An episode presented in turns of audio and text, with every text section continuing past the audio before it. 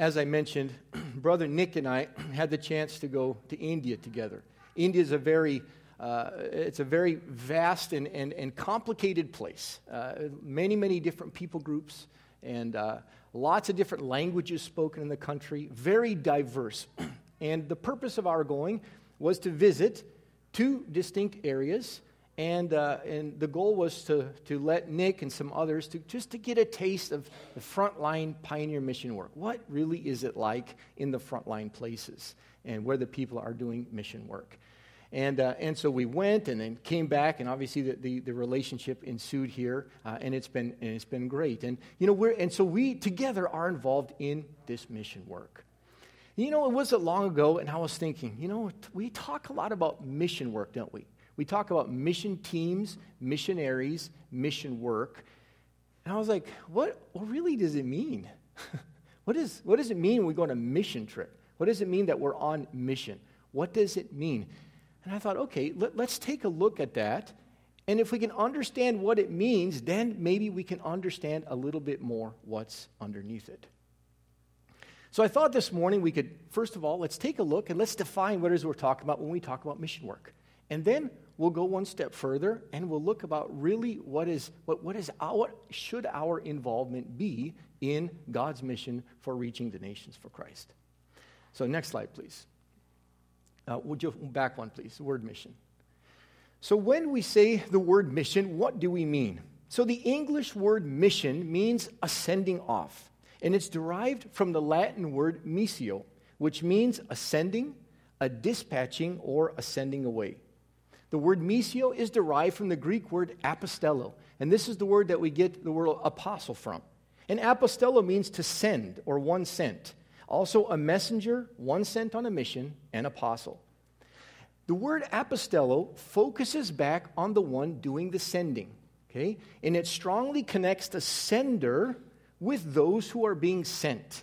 And it carries the idea of a superior, specifically the king, Jesus, sending out his subjects or his followers, which means each one of us, on a defined mission, on a specific mission. And that mission is that of proclaiming his gospel and establishing his church, particularly among those who have never heard it before. So, when we speak of missions in the context of the church, what we are really talking about is the mission that Jesus has sent us, his followers, on. Jesus, the King, has sent each one of us on a defined mission that of proclaiming his gospel and establishing his church, particularly among those who have never heard it before. And I think a key verse that encapsulates this is John 20, 21, where Jesus says, As the Father has sent me, so I am sending you. Next slide, please. And over the years, God has sent out many missionaries into many places. Uh, we think of people like Hudson Taylor and William Carey and uh, uh, David Livingstone going to places like China, in India, and Africa. Um, Adoniram and Ann Judson took the gospel to Myanmar. Sundar Singh took the gospel to Tibet. Uh, my dad was a missionary in the country of Ecuador. Uh, the Apostle Paul took the gospel to the Gentiles. And see, all these people were sent out on a mission by the king. They were to go and to proclaim the gospel. And all of them obeyed and they went, and God honored their efforts. And in fact, each one of us are here today because somewhere along the line there was a missionary who crossed our paths and who shared the gospel with us. And we are here because of their faithful witness.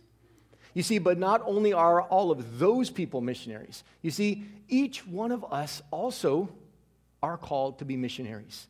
You know, being on mission is part of who we as Christians are to be. It's supposed to be part of the DNA of the church. Each one of us is created and commissioned for mission. In Acts 1 8, Jesus says to his disciples, But you will receive power when the Holy Spirit comes on you, and you will be my witnesses in Jerusalem and in all Judea and Samaria and to the ends of the earth. So each and every follower of Jesus Christ, we are created and we are commissioned for mission. So, if that's the case, so what should that look like? So, as we go about being missionaries in this world, what should that look like? What should our lives manifest as we seek to carry out this missional mandate? And as I was thinking about that question, I thought, okay, let's look at the life of the Apostle Paul.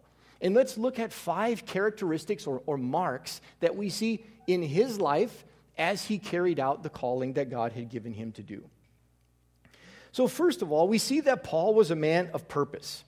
So, if you turn in your Bibles to Acts uh, chapter 25, Acts chapter 25, uh, starting in verse 23. We won't actually read this verse, but just to give the context, and then we will shift uh, one chapter forward. But in Acts chapter 25, we see that Paul is giving his defense before Festus and King Agrippa.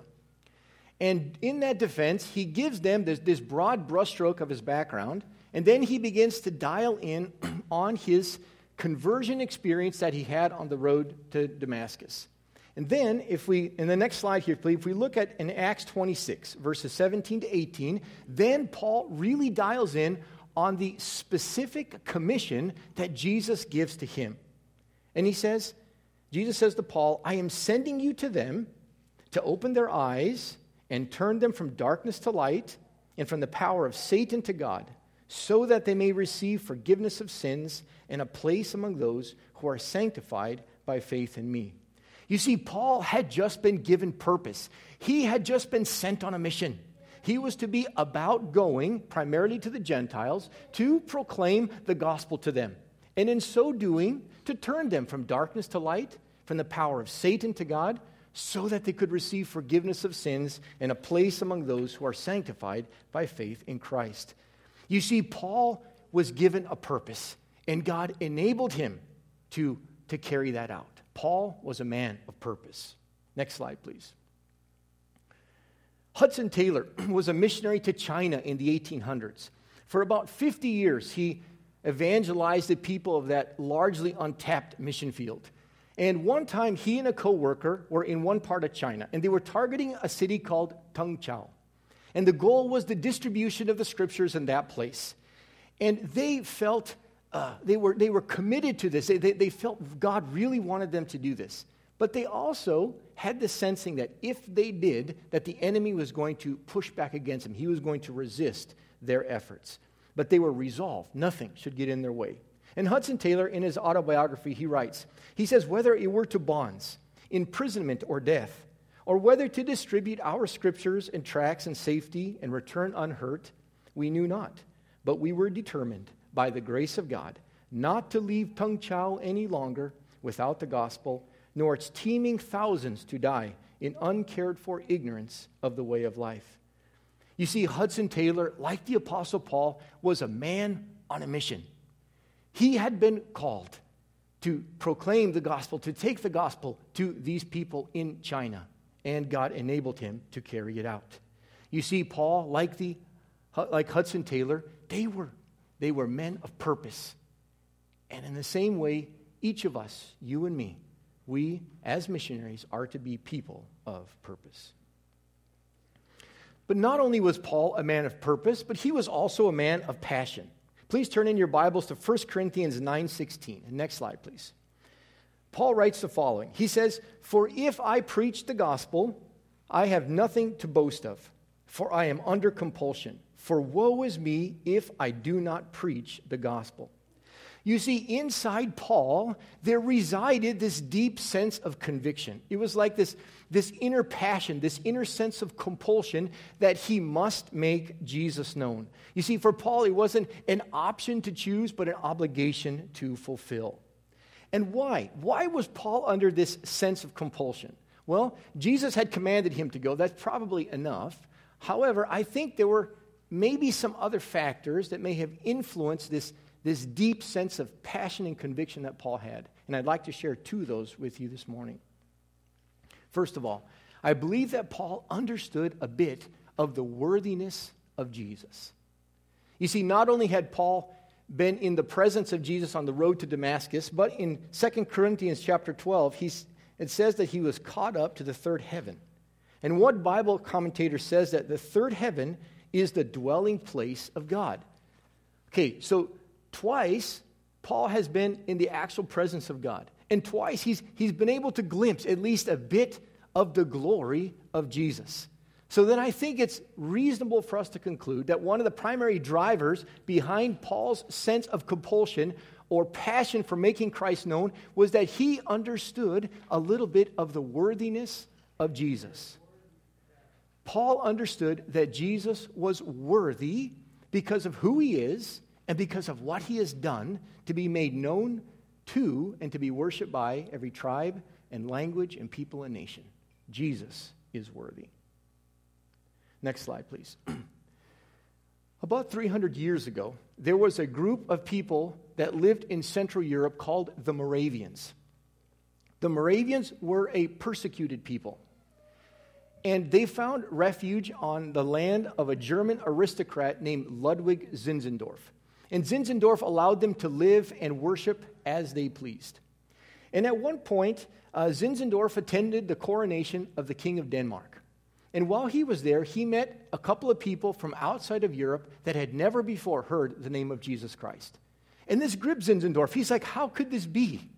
And so he went back and he shared this with the Moravians, and together they committed to pray about this. By the end of two years, the Moravians had sent out their first two missionaries to share the gospel with slaves that lived in the West Indies. Over the next 20 years, the Moravians sent teams to Greenland, to North America, to South Africa, to Persia, and to China.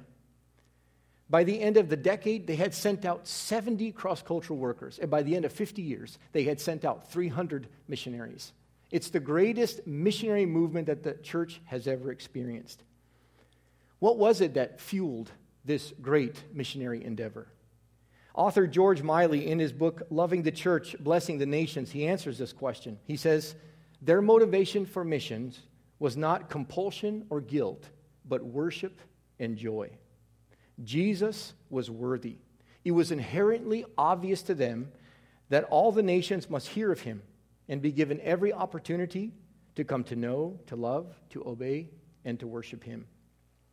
It's been said that the first two missionaries, their names were Johann Dober and David Nitschmann, that they, when they tried to obtain passage on the ship, that they were, that they were denied. And so they sold themselves to a slave trader so that they could reach their geographic and spiritual objective.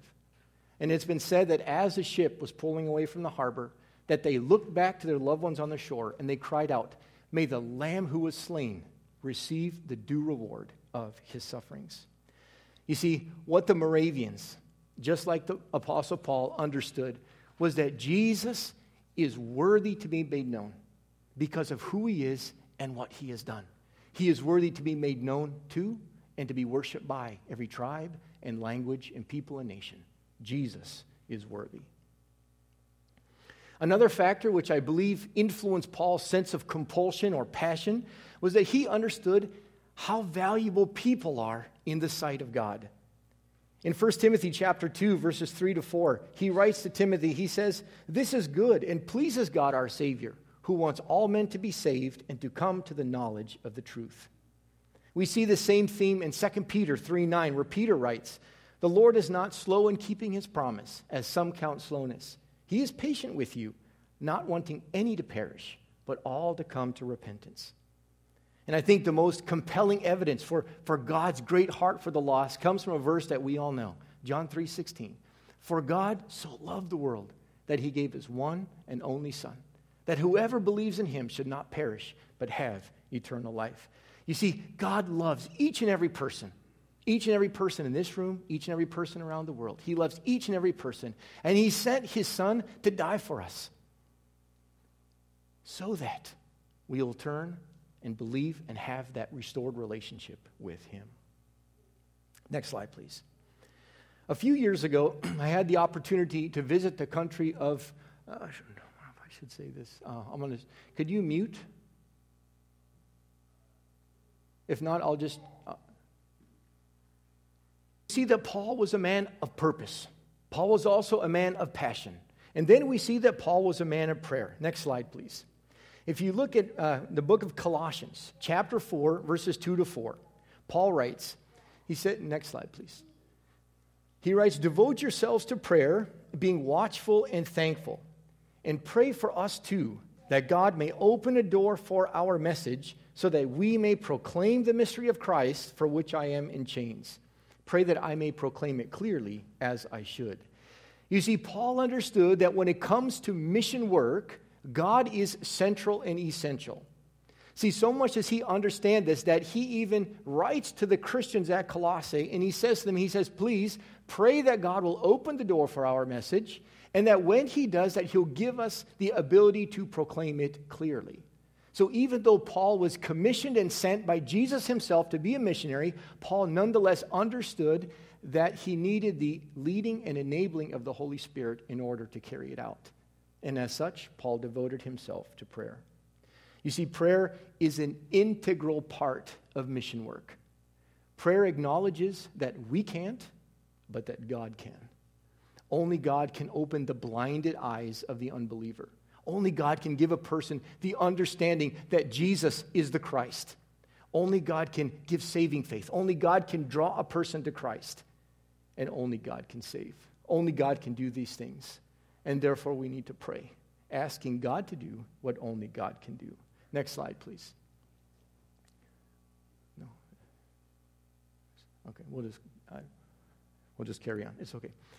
I have a friend in, in Nepal, and his name is Pradeep. And Pradeep comes out of a high caste Hindu background. And when Pradeep was, uh, when he was younger, the only person in his family who was a Christian was his uncle. And his uncle faithfully prayed for him as he grew up. When Pradeep was about 17 years old, he hit a very low point in his life, a very low, very dark. And so, so low and dark was this time that he contemplated committing suicide. And he told me, he said, but it was in that dark time of his life that God opened the eyes of his heart and gave him this, this window of realization, of understanding, in which he could see and recognize and understand that Jesus was the way and the truth. And so compelling was that, that it, it turned his life around. And Pradeep is now a Christ follower. He's heavily involved in evangelism and church planting efforts in the southern part of the border of Nepal. He's been involved in large scale evangelistic efforts in his country. And how much of this happened because the uncle prayed? You see, maybe the uncle understood something. Maybe the uncle understood that only God can, could open the blinded eyes of his nephew's heart that only God could give his, his nephew that understanding that Jesus was the way and the truth. That only God could give the nephew that saving faith necessary to take a step towards Christ when God drew him, and that only God could save him. And so the uncle prayed, and God responded. You see, we need to understand that God is central and essential uh, to mission work that if we want to see the powers of darkness pushed back, if we want to see laborers sent out and the gospel proclaimed and churches established, then we need to pray, asking God to do what only God can do. You see, Paul was a man of prayer, and Pradeep's uncle was a man of prayer, and missionaries, which includes you and me, we are to be people of prayer.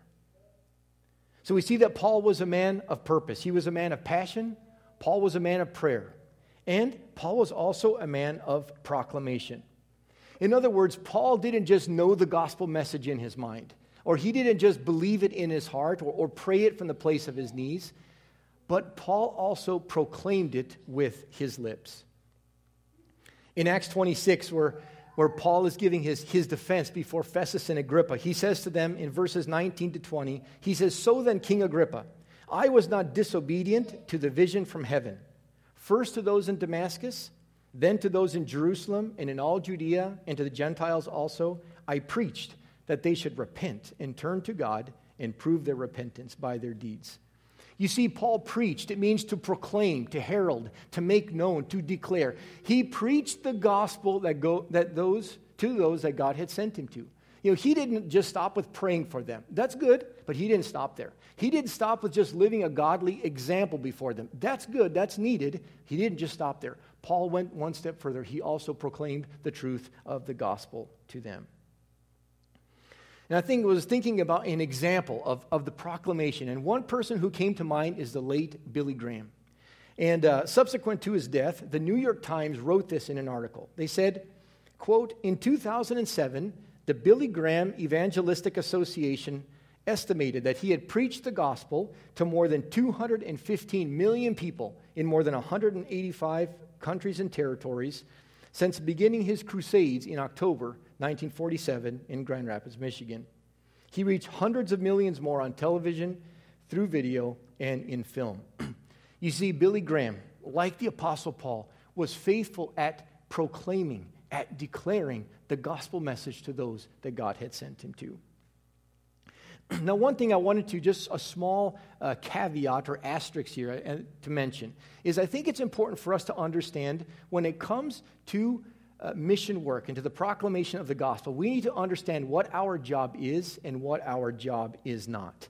You see, our job is to proclaim. We are to make the gospel known to other people, but it is not our job to convert them to Christ.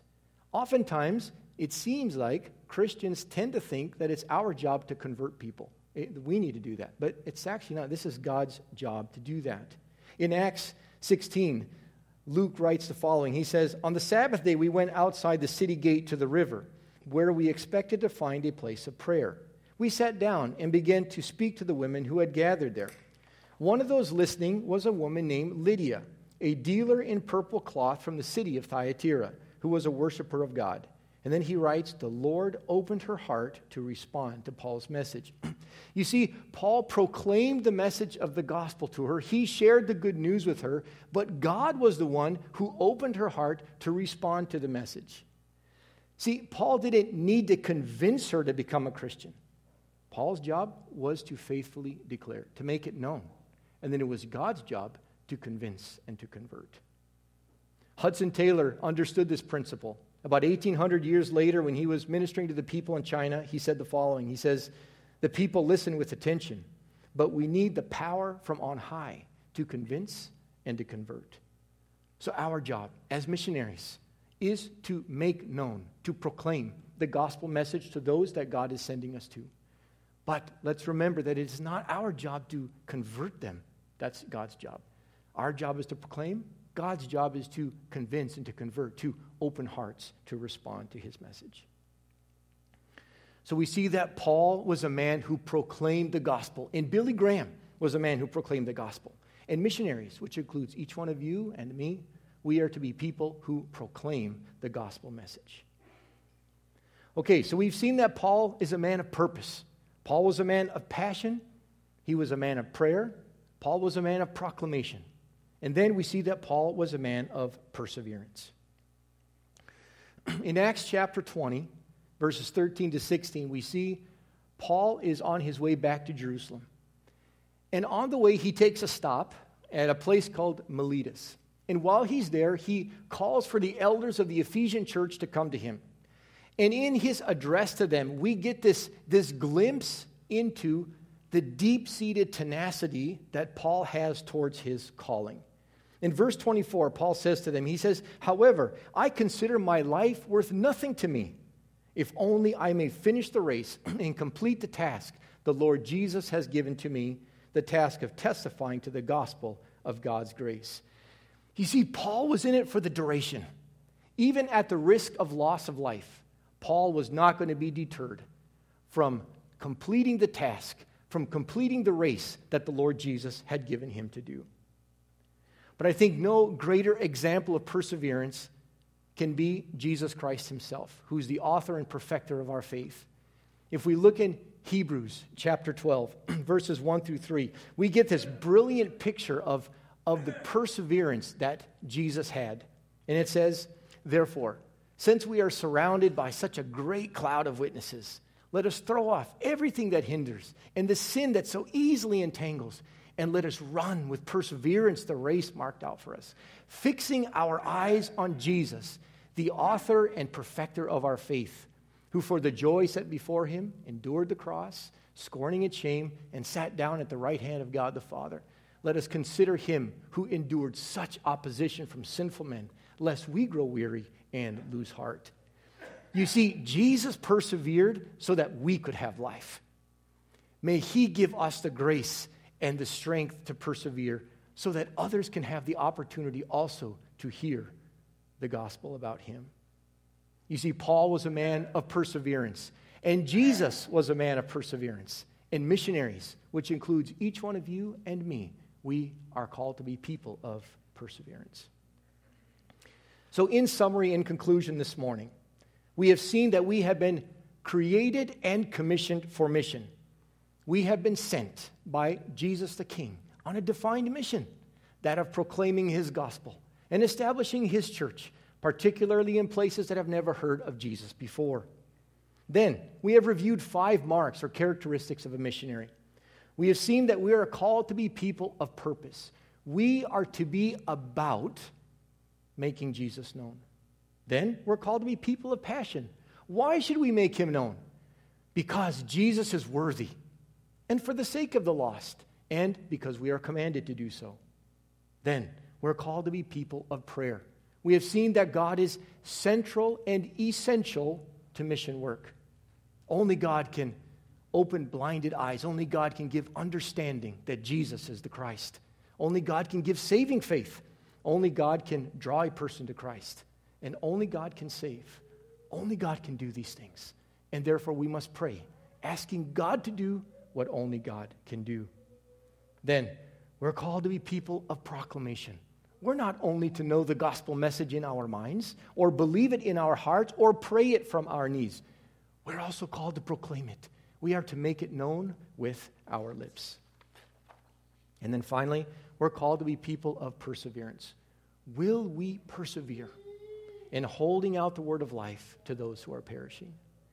And may the Lord enable each one of us, as he did the Apostle Paul, as he did Hudson Taylor and Billy Graham and Mark, Pradeep's uncle, all these people that have gone before us, may he enable us to respond to him and to be his missionaries, faithfully declaring the praises of him who called us out of darkness and into his wonderful light. Let's pray. Lord, we just um, come to you and, and thank you, Lord, for, for the great uh, example that you have set before us in yourself. You were the, the ultimate and consummate missionary, Lord. You were sent by the Father on a mission, and your mission was a redeeming, forgiving, reconciling mission, Lord. You came and you paid the ultimate price so that we could have life, so that we could be restored in relationship to the Father, so that we could be inheritors of eternal life, so that we could enjoy eternity in the presence of the Father and live our lives today with hope and with life and with purpose. Lord, we have a great gift that we have been given, and Lord, we want to share that with others. Lord, as the Father sent you, so you send us. Lord, we are called and created for mission work. We are to be about making you known. Lord, we are to, to fearlessly proclaim the gospel message, Lord. It is a great message, Lord, and other people are waiting to hear it. They're dying to hear it.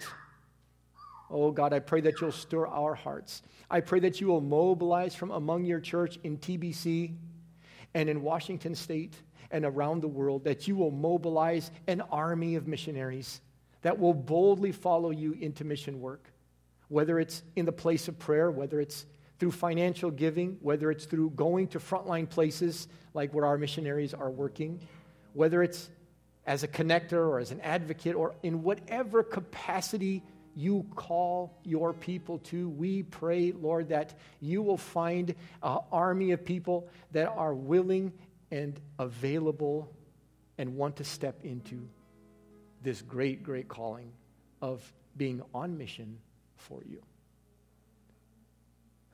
Lord, stir our hearts. Enable us, Lord, to take one more step, Lord, in this area of becoming a missionary.